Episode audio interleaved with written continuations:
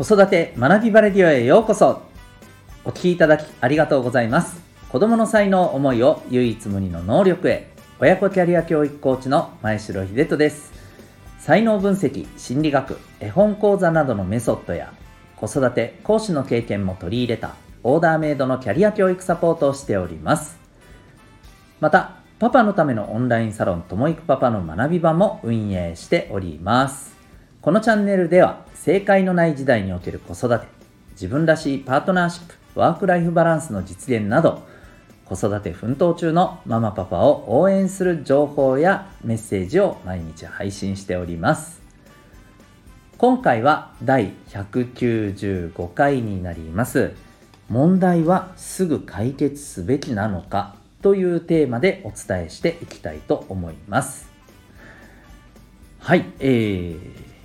さあ今日はそんなテーマでお送りしていきますけれどもえー、っとですね、まあ、これはあの問題ってまあ例えば ねあのお家の中あるいは子育てでの問題っていうともう数限りなくいろいろ出てきちゃうとは思うんですけれども、えーと、とそれらの、まあ、問題っていろんなまあ性質というか、はい、あのものがあると思うんですよね、まあ、性質、え、例えばですね、まあ、この問題があることによってどんな、まあ、マイナスネガティブな影響があるのかということだったりですね。あるいはその問題っていうものが、まあ、どのくらいうんそうですね、まあ、あの大きな問題というか、まあえーと解決するのに手間がかかる問題なのか。とかですねこういったあの部分の切り口もあると思います。はいえー、そんなふうにまあ問題を見ていくとですね、えー、ただ一概にまあ問題といってもですね、えー、もうあのいろいろあると思うんですけれども、えーとまあ、できれば問題って早めに解決できたらいいですよね。いいですよね。本当そうなんですよね。ただですね、ちょっと今日はいや本当にそうなのかなっていう部分もあるかと思うんですよね。でこれはまあどういうことかというと例えばですねまあそうですね今ちょっと思い浮かんだ事例が、うん、これしかないのでお話しすると例えばその沖縄って、えー、学力の問題ってまずっと言われ続けていてですねで特にあの学力テストの、成績が、えー、ねまあ、日本でもドベであると、まあ、今ねあの小学校の学力テストに関してはかなりね改善してきている部分はあるんですね大体まあ、えー、中段ぐらいのね順位にはなってるのかなと思います。まあ、ちょっと最新のやつをちょっと見てないんで何とも言えないんですけど。はい。で、そこもですねちょっと思うことがあってあのこれ、まあ、ご存知の方も多いかもしれないですけど結構ですね対策をがっつりさせているんですよねテスト前に。うん、で、まあ、結果としてね点数が上がっていて、まあ、学力テストの成績が、えー、向上しているというようなね、まあ、状況も正直大きいと思うんですよ。もちろんそれだけとは言わないですけど、うん、またあの日頃のね、さまざまな改善、えー、工夫っていうものもね、あるとは思うんですけど、僕は正直そこの部分ってでかいと思っているんですよ。で、なぜ、まあ、それが言えるのかというと、中学のあの学力テストの結果って、小学校のものほどですね、高くないんですよね。うんまあ、正直、まあ、ドベに近い感じです。でこれってどういうことかっていうと中学では、まあ、そういったことに対する対策を、まあ、ぶっちゃけやってないんですよね聞いてる限りは。うん、やっぱり対策やれば上がる対策やらないと下がるそれってなんか本質的な、ね、この問題の解決になってるのかなって思うんですよね。なのでうん、すぐ解決しようと思えば解決できることっていうのは目の前のところだけを見ればあるんですけどいやそれは本当に望んでるそれはあの ね、えー、クリアなのかっていうと違う気がしますよね。そんな風にですねすぐ目の前のものをとりあえず解決していくっていうことが本当に大事なのかっていうのはあると思うんですよ例えばお子さんの習慣。こういったところもですねうん、まあ、どんどん声かけて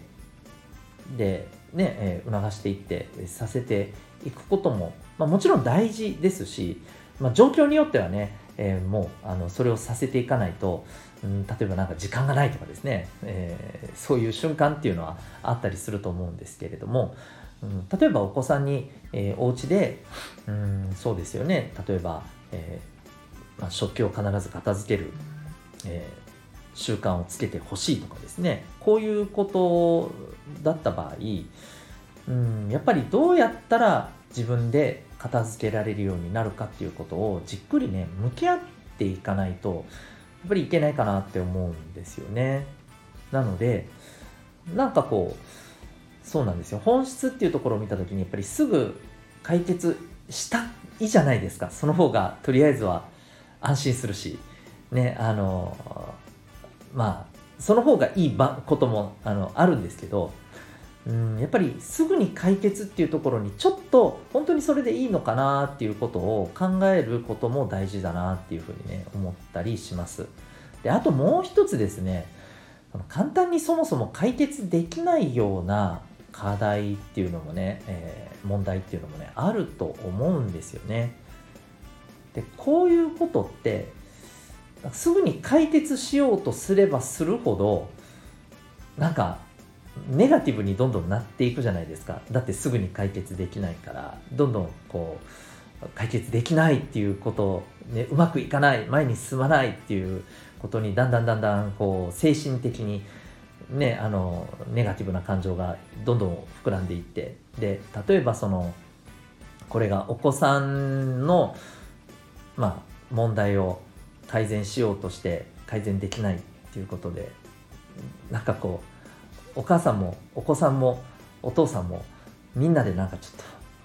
疲弊するみたいなねことになるのはちょっとやっぱりねもったいないなって思うんですよね。なのでちょっと僕があのこれ思うに問題解決がですね、すぐにできないような、えー、もの。これはちょっと根深いなとか、まあ、じっくりやっていかないといけないよなとかそういうものに関してはですね解決するっていうことよりもどう付き合うかとか、うん、あるいは、えー、どんな風に、えー、そうですよね。まあちょっとこう見ていくか様子を見ていくかどんな風にっていうとちょっとあれですけど、まあ、様子を見ていくか、うん、付き合うかっていうことを考えるのも僕は、まあ、選択肢としてね大事じゃないかなって思うんですよね。でこれが逆にあのむしろ近道になったりすることもあると思うんですよね。なんかそれこそ、えーと、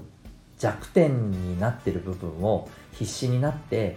解決しよう解決しようって言ってやってでもやっぱり弱点になってるところって苦手だから弱点になるわけじゃないですか。でそれを、うん、なんか無理くりやろうとして、えー、うまくいかなくてね、そうなるよりは、じゃあもう得意なものから、えー、やっていこうっていうことでやってるうちに気がつくと、ね、弱いところも克服してたみたいな、そんなことって結構ありますよね。勉強でもそうですし、あの、スポーツとかでもね、えー、そうだったりすると思うんですよ。むしろ、あの、もちろん弱点を無視しろっていうことではないんですけれども、えー、あまりそこにこだわりすぎて、うん、それを解決しよう解決しようって言って なんかこううまくいかないことを無理くりそこにねあの居続けるよりはなんかちょっと一旦引いて考えるっていうこともいいんじゃないですか？その方があの気持ち的にもね、えー、結構楽になるしでかえってしかもそれであの改善解決が早くなるんであれば絶対そっちの方がねいいじゃないですか。はい、なので、えー、まあ必ずしも解決が全てではないんじゃないかなっていうふうに思います。あの親子のサポートをしていく中で様々なね問題にあの、まあ、一緒になって向き合うことって多いんですけれどすぐに解決できるなっていうものもあのもちろんあるしそうした方がいいなっていうものもあるんですけれどやっぱりそうじゃなくて、えー、これはちょっとあの少し様子見ましょうとか、うん、ちょっと長期的に、うんえー、向き合っていきましょうとかね、えー、場合には一旦ちょっとやり過ごしてみましょうとかね、うん、そういうふうにあの対応することの方が、まあ、かえって、うん、あの好転することっていうのもねやっぱりあるんですよね実際。なので、えー、まあその間って、ね、大人としてはね、まあ、特にあのパパさんは解決したいなっていう気持ちが強い方が多いと思うので僕もあのぶっちゃけそうですしね、えー、なのでその辺の気持ちはあるんですけれど、うん、そういう感覚も大事じゃないかなというふうにね思ったりします。はい、えー、ということで今日はですね問題はすぐ解決するべきなのかいやそうじゃない視点も持ってていいんじゃないでしょうかというふうなお話でございました。はい、えー、ここまでお聞きいただきありがとうございました。えー、私が運営しております、あの、オンラインサロンともいくパパの学び場、えー、月に2回のですね、オンラインの勉強会、懇親会を行っておりまして、実は、はい、えー、本日夜9時からございます。えー、もし興味ある方はですね、もう今日の夜になっちゃいますけれども、あの、ちょっと、ちょっと、あのどんなものか見てみたいなと思った方はですね、はいえー、ぜひ、えー、体験参加、えー、可能でございますので、えこの放送の詳細説明欄にあるリンクからですね、ウェブサイトをご覧になってみて、またそこからあの体験のお申し込みなどできますので、よろしかったら、チェックされてみてください。本当にちょっと覗いて、あ、すいません、失礼しますで出ても全然 OK でございますので、はい、ぜひぜひ、えー、遊びに来ていただけたらなと思います。えー、それでは、本日もお聴きいただきありがとうございました。学び大きい一日を